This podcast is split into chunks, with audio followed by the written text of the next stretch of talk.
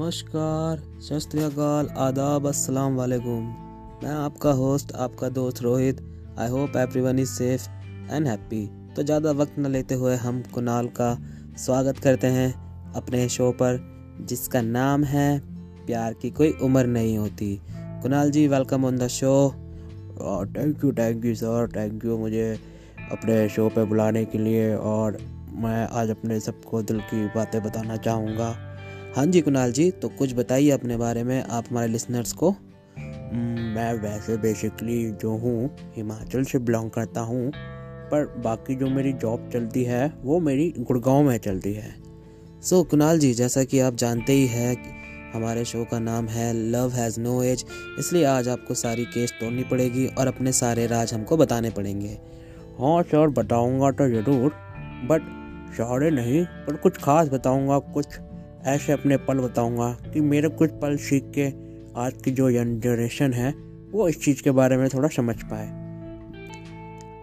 Okay, Kunal जी, लगता है कुणाल जी, आपका दिल डूबा हुआ है दर्द में तो प्लीज़ आप शेयर कीजिए अपनी बात। हाँ तो सर, बात यही है कि मैं आज से तकरीबन सात साल पहले मैं फेसबुक इस्तेमाल करता था। तो फेसबुक पे ऐसे यूज़ करते करते मुझे एक नज़र किसी लड़की पे गई। आ, मैं उसका नाम डिस्क्लोज नहीं करूँगा पर हाँ तो उसको मैंने रिक्वेस्ट भेजी फेसबुक पे बातें होने लग गई फिर उसके बाद जो है हमारी दोस्ती हो गई। फिर एक बार हमने मैंने उससे सोचा कि क्यों ना हम मिले फिर हम जब मिले तो हम आपस में दूसरे को देख के बहुत खुश हो गए। मतलब ऐसा एक्सपीरियंस था वो कि एकदम ही फ़र्स्ट क्लास था। तो बस फिर उसके बाद जब हम मिले फिर हमारा जो पैरा मिलना हुआ था वो हमारा लोधी गार्डन में हुआ था। तो उसके साथ हम बहुत बातें करी, हमने एक दूसरे को जाना, ये सब हुआ, सब कुछ फिर ऐसे ही चलता रहा पूरा दिन भर दिन, ऐसा हुआ थोड़ा। ओ वाह कुणाल जी वाह वाह फेसबुक से प्यार हुआ और बात यहाँ तक पहुँच गई। आई एम सो एक्साइटेड आगे की बात सुनने के लिए। हाँ बिल्कुल सर फिर उसके बाद, क्या कहते हैं, सब कुछ चलता रहा, सब, पर मैंने बस अपनी लाइफ में जो गलती करी, जो मैं चाहूँगा कि और भी जो प्यार करने वाले हैं, वो इस गलती को ना दोहराएँ। एक्चुअली कहते हैं ना कि जो प्यार होता है, ज़्यादा दिन का नहीं होता। तो सेम मेरे साथ भी वही हुआ।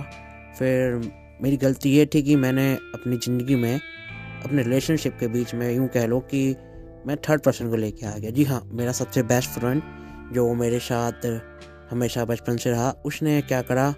उसने मेरे साथ चीट किया, मेरी गर्लफ्रेंड ने मेरे साथ चीट किया। दोनों एक दूसरे के साथ रिलेशनशिप में आ गए। तो गलती तो मैं यही कहूँगा कि मैंने ही उसको सबसे मिलवाया। अपनी पर्सनल लाइफ के अंदर मैंने तीसरे जगह को जगह दे दी। तो बस फिर मैं तो यही कहूँगा सब लोगों से कि जो भी अपने रिलेशनशिप में रहते हैं, वो कृपया अपने आपस में किसी को इन्वॉल्व ना करें, किसी भी थर्ड पर्सन को, चाहे फिर वो फैमिली मेंबर हो या फिर कोई भी हो, कि प्यार में अगर कोई थर्ड पर्सन आता है तो वो डेफिनेटली सही नहीं जाता। तो मैं तो यही राय दूँगा जितनी भी यंग जनरेशन है कि वो ये सब चीज़ों में किसी थर्ड पर्सन को ना लेके आए।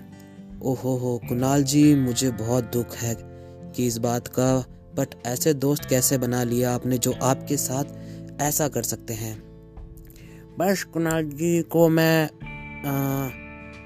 कह लो या फिर मेरी गलती कह लो बट यही है कि हो गया मेरे से जो होना था। बस अब मैं कुछ यही चाहता हूँ कि कोई भी अपनी ज़िंदगी में किसी थर्ड पर्सन को आ, आने ना दे बस मैं यही अपने जो भी मेरे को सुन पा रहे हैं मैं उनसे यही कहना चाहूँगा। ये सब बातें। ओ कुणाल जी आई होप कि आपको आपकी लाइफ में कोई ऐसी लड़की मिले जो आपका ज़िंदगी भर साथ दे। आपका बहुत बहुत शुक्रिया जो आपने अपनी स्टोरी शेयर की। सो so गाइज़ आज की स्टोरी से आपने कुछ ना कुछ तो सीखा ही होगा। तो बस यूँ ही प्यार का सफ़र काटते रहिए, क्योंकि प्यार की कोई उम्र नहीं होती। सो बाय गाइस फिर मिलते हैं नेक्स्ट एपिसोड में न्यू स्टोरी के साथ। जब तक के लिए अपना ध्यान रखिए, दूरी बनाए रखिए और मास्क लगाए रखिए।